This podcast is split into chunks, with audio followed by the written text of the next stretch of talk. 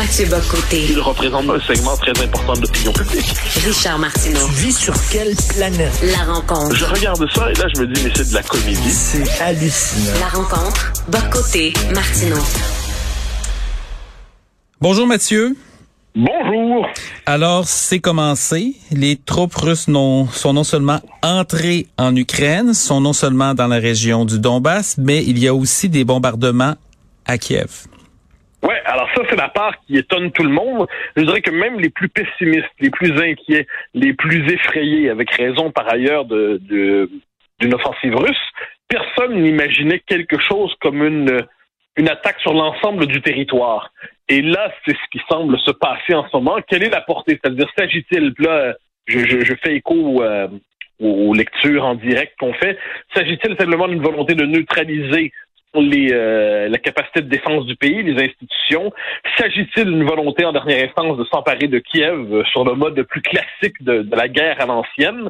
Ce qui est certain, c'est que les scénarios qui semblaient les plus improbables sont désormais privilégiés par plusieurs, comme si finalement on entrait dans une autre logique que celle à laquelle nous étions habitués.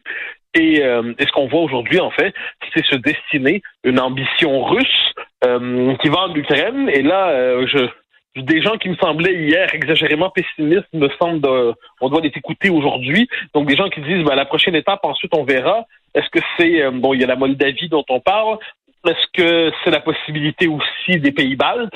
Et si c'est les pays baltes, c'est l'OTAN.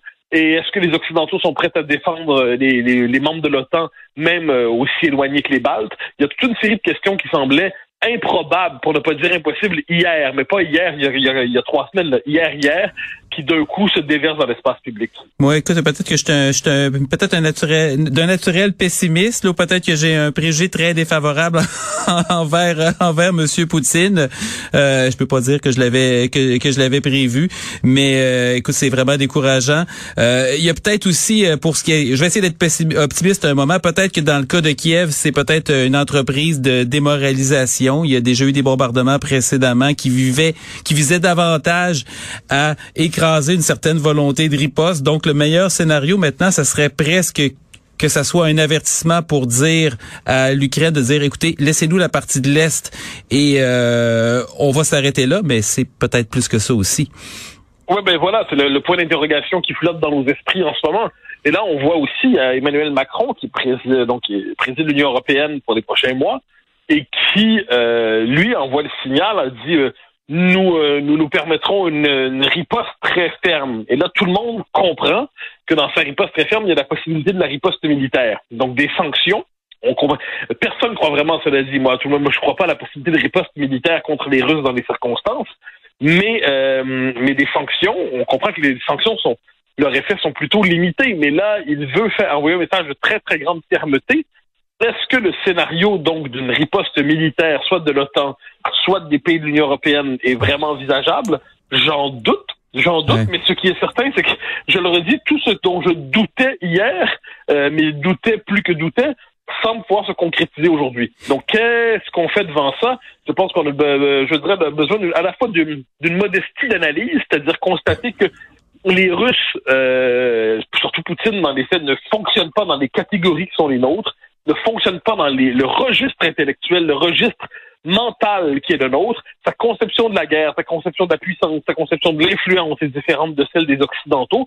Et dès lors, nous devons mentalement chercher à entrer dans le système poutinien pour comprendre à peu près ce qui nous est réservé dans les prochains jours, ce qui nous sera réservé dans les prochains jours, les prochaines semaines. Si on regarde du côté des institutions, par exemple, on sait que les pays baltes sont membres de l'OTAN et qu'une attaque contre un membre de l'OTAN est considérée par tous les autres pays contre une attaque contre l'ensemble des pays de l'OTAN. Ce qui signifie que, par exemple, si M. Poutine décidait d'entrer en Lituanie, un des États baltes, à ce moment-là, automatiquement, la France, l'Angleterre, l'Allemagne, les États-Unis et toute une série de pays seraient automatiquement... Le Canada serait en guerre contre la Russie. Par contre, ce n'est pas le cas pour toutes les anciennes républiques russes, donc il reste de l'espace notamment en Asie centrale où certains pays sont, même s'ils sont proches du régime russe, sont en principe des pays indépendants. Donc, il y a la Moldavie aussi. il y a de l'espace de ce côté-là. C'est pas des pays qui sont membres de l'OTAN. Est-ce qu'on pourrait assister à une espèce de reformation partielle de l'URSS où il y aurait un signal très fort qui serait envoyé à tous les pays qui sont liés par un traité militaire à travers l'OTAN? Et les autres, finalement, ben on va les laisser aller. C'est plus farfelu aujourd'hui de penser ça. Ben voilà, je dirais encore une fois, tout ce qui était farfelu est désormais envisageable. Donc bon, il y a la Moldavie, effectivement, tu l'as mentionné. Il y a d'autres États. Bon, alors il y a dans certains cas, par exemple, le Bélarus, c'est qu'il y a une complicité, une alliance naturelle avec les Russes. Donc ça, c'est pas étonnant.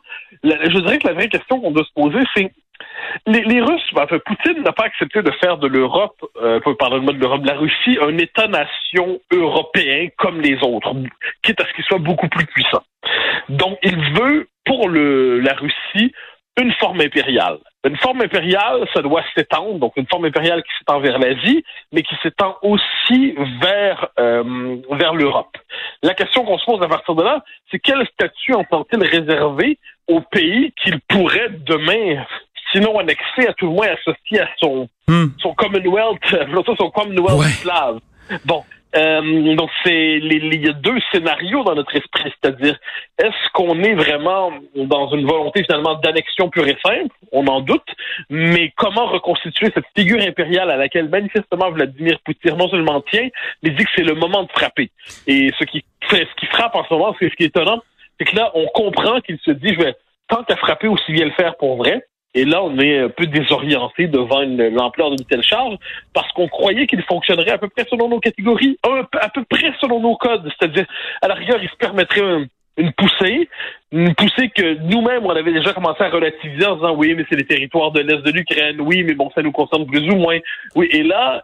eh bien, disons que ce qu'on avait relativisé pour dédramatiser la portée de l'action russe, ça ne fonctionne plus. Oui, c'est ça, parce que tu parles de catégories intellectuelles, puis il y a une question, c'est une logique impériale. Et une logique impériale, ça fait longtemps qu'on a vu ça. On a vu un petit peu, évidemment, du côté de la Chine avec M. Xi, qui a des visées expansionnistes, puis qui pratique un peu le même genre de politique, mais on a l'impression que c'est très loin de nous. Mais en Europe, même la Première Guerre mondiale, l'Allemagne de l'époque était encore dans une logique impériale, et déjà la France et l'Angleterre, en tout cas pour ce qui était de l'Europe, ils n'étaient plus là-dedans depuis longtemps. C'était un peu le cas encore en Afrique, mais même il y a 100 ans, la vision de l'Allemagne était anachronique. Et là, 100 ans plus tard, la Russie est encore de nouveau dans une vision impériale, et c'est quelque chose qui nous dépasse complètement.